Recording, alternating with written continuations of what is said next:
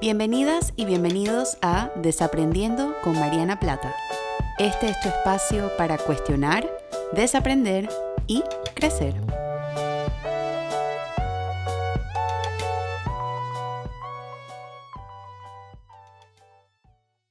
Hola a todas y a todos, bienvenidos a un nuevo episodio de Desaprendiendo. Yo soy Mariana y como siempre un placer estar con ustedes una semana más compartiendo a través de este espacio y desaprendiendo junto a ustedes. Y el día de hoy quise preparar un episodio que es algo que he estado pensando mucho mientras nos aproximamos a, estas, a este fin de año, esta, a este inicio también de una década nueva. Y es acerca de las fiestas de fin de año, particularmente por qué es tan importante establecer una rutina de autocuidado o por qué debemos practicar el autocuidado durante estas fiestas de fin de año. Y cuando hablo de fiestas de fin de año me refiero a todo lo que comprende el mes de diciembre, iniciando desde el Día de la Madre hasta Navidad, Hanukkah, cualquier festividad em, religiosa que, que estén celebrando, Año Nuevo, cierres de año en sus oficinas, en sus empresas, cierres de año en sus lugares de trabajo y también un cierre de año personal y emocional. Y para mí es importante hablar de esto porque yo creo que en mi caso particular, y voy a hacer, esto voy a aprovechar para hacer un disclaimer de una advertencia un poco de mi relación con la Navidad. Las y los que no me conocen, soy muy fan de la Navidad. Em, me encanta. Me encanta decorar, me encanta salir y ver las luces en la calle, salir y ver las luces en el parque, me encanta escuchar música navideña, pasar tiempo en familia. Em, para mí es una festividad súper linda y creo que mucho se debe a las tradiciones que en mi caso, pues mi familia me ha inculcado desde que soy pequeña y he tenido la fortuna y el privilegio de que ha sido una fiesta bastante sana, ha sido una fiesta bastante eh, hermosa, una fiesta de mucha unión familiar, de mucho compartir.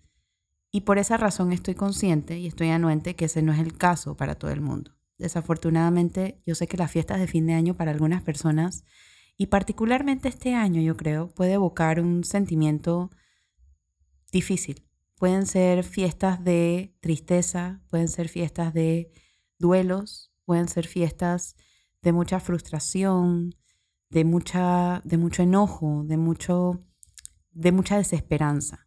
Posiblemente por cosas que han ocurrido en años anteriores o por cosas que han ocurrido durante el año que provocan estos sentimientos tan incongruentes, yo creo que con las festividades y las luces y la alegría y el espíritu de la Navidad que se celebra pues a lo largo del, del país y a lo largo de las ciudades donde sea que me estén escuchando. Yo creo que es importante hablar de estos temas porque es importante reconocer que la Navidad o las fiestas de fin de año o las festividades no siempre son tan felices. Y para muchas personas es su primera Navidad o sus primeras festividades o sus primeras fiestas de fin de año pasándolas lejos de alguien o lejos de algo o es su primera festividad con una pérdida o su primera festividad con una ruptura o con un duelo o es un recorderis de una época difícil y es, se complica un poco más la cosa cuando la sociedad nos dice que tenemos que ser felices y tenemos que compartir y tenemos que sentir el espíritu, cuando en nuestra vida personal no necesariamente es así. Entonces yo quiero un poco hablar para esas personas, pero también hablar a las personas que también celebran estas fiestas y que por alguna razón eh, y, son muy privilegiadas, muy parecidas a mí, que no han tenido memorias difíciles alrededor de la época, porque yo creo que la, el autocuidado es igual de importante para todo el mundo, particularmente si ya sabemos que es una época difícil, pero es algo que si podemos tomar control y responsabilizarnos por ella, podemos cuidar muchísimo nuestra salud mental y proteger mucho nuestra energía durante esta época. Y una de las cosas más desafiantes, como, como ya les mencionaba, de estas fiestas de fin de año, cuando estamos pasando por un momento difícil, es que el resto del mundo no necesariamente entiende esto. El resto del mundo posiblemente espera que estemos en un determinado espíritu navideño o que estemos en una determinada emoción o que estemos sintiéndonos de una determinada manera y nosotras y nosotros, por la vergüenza o por la dificultad de permitirnos ser vulnerables y compartir que estamos pasando por un momento difícil, nos montamos un poco en el carrito este de la festividad y ponemos nuestra mejor cara, eh, que a veces no es nuestra cara más real. Y esto entra en mucho conflicto con lo que estamos sintiendo porque no es congruente y no es auténtico y no nos damos el permiso de compartir cómo realmente nos estamos sintiendo alrededor de estas fechas o alrededor de la gente o alrededor de las fiestas. Y yo creo que es importante aprovechar los espacios que tenemos, que nos permiten ser vulnerables y nos dan el permiso para expresar estas emociones y hacerlo de una forma consciente. Entonces, para eso es tan importante, para mí por lo menos, hablar de estas, estas técnicas o estas rutinas de autocuidado o la importancia del autocuidado en estas fiestas de fin de año particularmente. ¿Y por qué autocuidarse? Porque si bien es cierto, no somos responsables por lo que nos pasó. Pueden ser circunstancias de la vida, pérdidas, duelos, em, cosas que, que hayamos atravesado, crisis por las cuales no tenemos necesariamente responsabilidad o no son necesariamente nuestra culpa. Yo no soy muy fan de decir es tu culpa o es mi culpa, prefiero hablar de la responsabilidad, pero sí somos responsables de nuestra salud mental y sí somos responsables de lo que hacemos diariamente y las prácticas en nuestro día a día que podemos empezar a acoger o que podemos empezar a manifestar para proteger esta salud mental y para cuidar, como les decía al inicio del episodio, esa energía que es tan importante hacerla.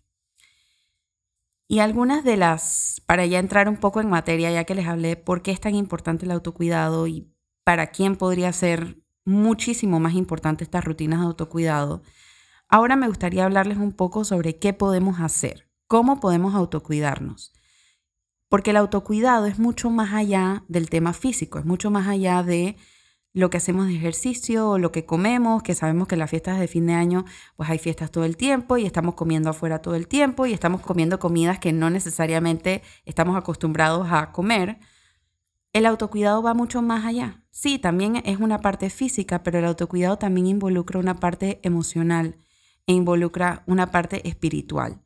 Y para mí es muy importante entonces dedicar este episodio a hablar sobre qué podemos hacer, qué está dentro de nuestro control y qué está dentro de nuestra responsabilidad para cuidarnos a nosotras y a nosotros mismos. Una de las cosas, yo creo que yo empiezo casi que siempre que hablo de salud mental, creo que empiezo con esto y lo hago no por necedad, lo hago porque realmente es el primer paso o el inicio de todo lo que voy a decir después lo primero es honrar todas nuestras emociones. Darnos permiso de sentir lo que sea que estamos sintiendo en un determinado momento. Sin juicio, sin culpa, sin vergüenza. Simplemente sentirlo. Si estamos tristes, si estamos enojados, si nos sentimos solas o nos sentimos solos, si nos sentimos frustrados, si nos sentimos ansiosas o ansiosos, si nos sentimos desesperanzados, es muy importante entender esto y darnos el permiso para sentir lo que sea que estamos sintiendo en un determinado momento. Entonces yo siempre empiezo con esto, yo creo, porque es la base de todo. Si podemos darnos permiso de sentir todo el rango de emociones, entonces podemos darnos permiso para expresarlas también. Y podemos darnos permiso para ser vulnerables y podemos darnos permiso para honrar a las personas que están en nuestro sistema de apoyo y darles el privilegio de compartir esta vulnerabilidad con ellas y con ellos. Entonces, el primer paso que, que yo incluiría dentro de esta práctica de autocuidado es honrar todas nuestras emociones. Y un poco, hace poquito lancé un eh, post en Instagram que hablaba sobre cómo ser curiosas y curiosos sobre nosotras y nosotros mismos. Y yo creo que es importante vincularlo con esto porque al mismo tiempo que honramos nuestras emociones, también darnos permiso de pensar igual, sin juicio, sin culpa y sin vergüenza, de dónde viene esta emoción, de dónde viene la tristeza que estoy sintiendo, de dónde viene la frustración o de dónde viene el enojo, de dónde viene la ansiedad. Y permitirnos sentirla, porque somos seres humanos. Y por más de que las calles estén llenas de luces y los parques estén llenos de luces y los almacenes estén llenos de decoraciones de fiestas de fin de año, nuestro mundo interno no necesariamente está así de decorado. Y yo creo que es importante permitirnos y darnos permiso, valga la redundancia, de sentirnos de una forma diferente. Entonces, el primer paso incluiría eso. El segundo, que yo creo que es muy importante, es aprender a manejar nuestras expectativas. Muchas veces estas fiestas de fin de año están cargadas con muchas expectativas, especialmente si hemos tenido fiestas de fin de año que han sido difíciles y queremos todos los años reparar o queremos todos los años que este año va a ser el año diferente, este año va a ser el año que me voy a sentir bien o este va a ser el año que me voy a sentir feliz. Yo creo que hay que aprender a manejar eso y aprender a ser un poco autocompasivas y autocompasivos con nuestras expectativas también. Entender que por más de que es una fiesta hermosa y por más de que uno se puede compartir con otra gente y uno puede disfrutar en familia y con amigos y en comunidad y con nuestros colegas y nuestros compañeros de trabajo y todo lo demás, también es, un, es una época diferente para cada persona. Entonces, no es no tener expectativas sobre, el, sobre la época, sino aprender a manejarlas de una forma que sea más autocompasiva. Y en vez de aspirar a lo máximo de lo máximo, estar contentas y estar contentos con los pequeños momentos que son suficientemente buenos. Eh, y para cada persona los momentos pequeños se ven de manera distinta. Para algunos puede ser ir a un concierto de Navidad, para otros puede ser caminar por el parque en la noche en familia, para otros puede ser hacer una cena de fin de año con tu familia escogida, para otros puede ser salir a pasear por la noche simplemente y ver las luces, escuchar canciones navideñas cerca del árbol o cerca de la decoración que tengas en tu casa.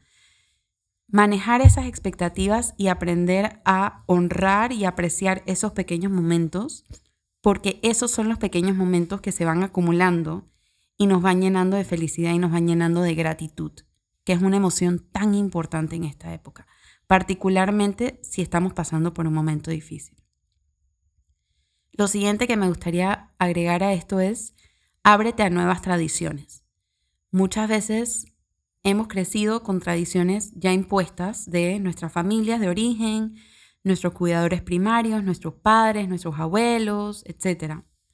Y yo creo que cuando uno está pasando por un momento difícil o uno está reinventando, redefiniendo tu forma de celebrar estas fiestas de fin de año, es importante abrirte a crear tus propias nuevas tradiciones que pueden ser totalmente diferentes a lo que has vivido, pero asimismo pueden ser igual de mágicas de lo que estás esperando.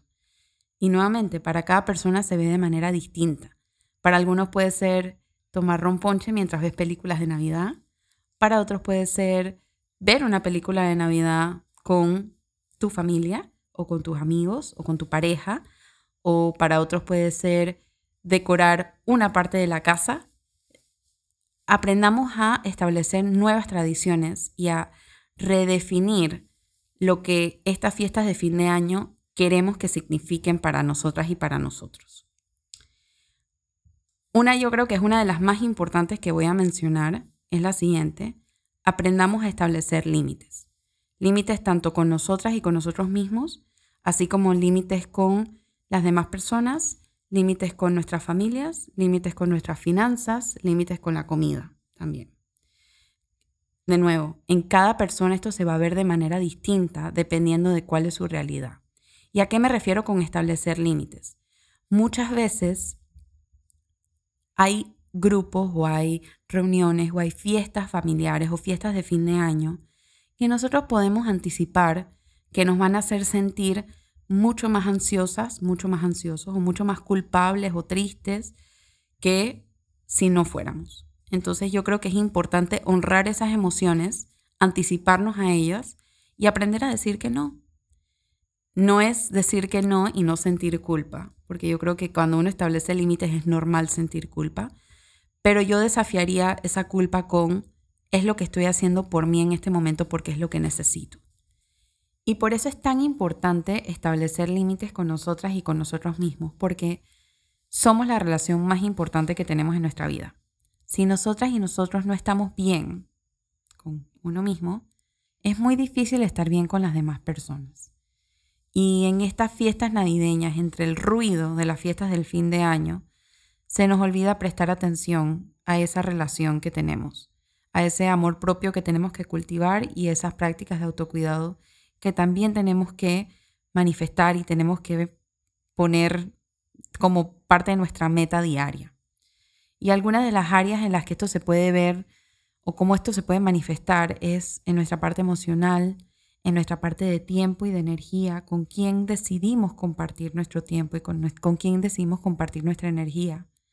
Cómo escuchamos nuestro instinto, cómo escuchamos nuestra, nuestra intuición, tomar el control sobre nosotras y nosotros mismos.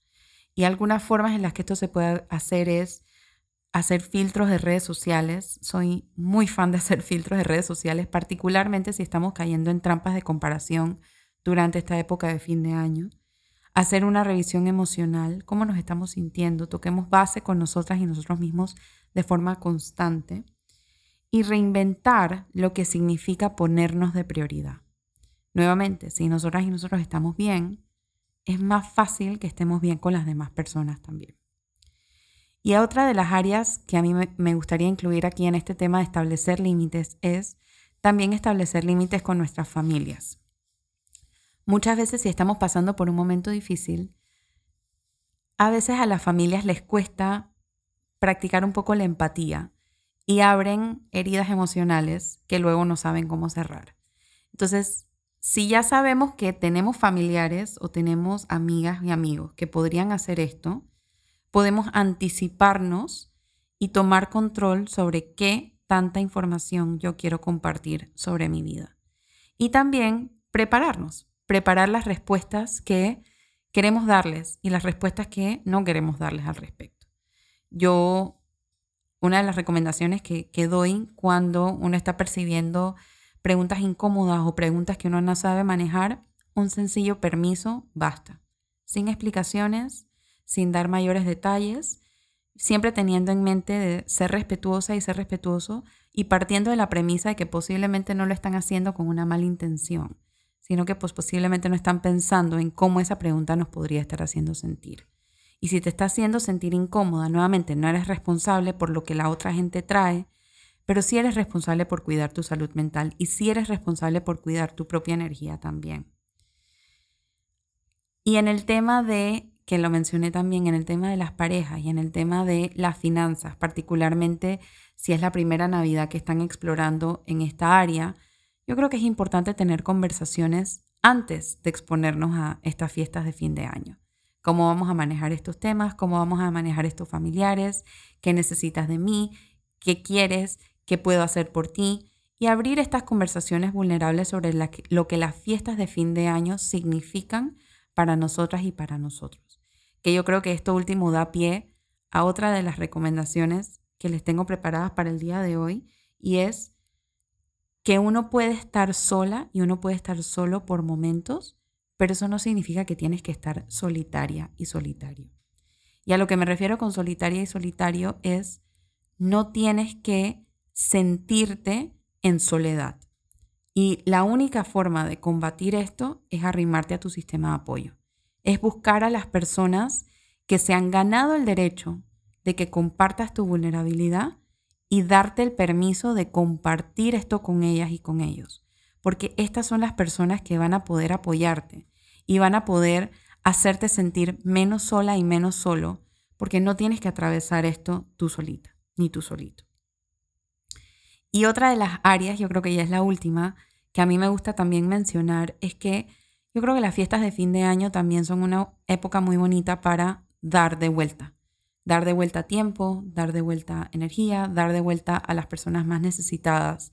Y en esa práctica de voluntariado se puede experimentar mucha gratitud y se puede experimentar mucha felicidad, que son sentimientos que nos protegen un poco de la ansiedad y del ruido de las fiestas de fin de año.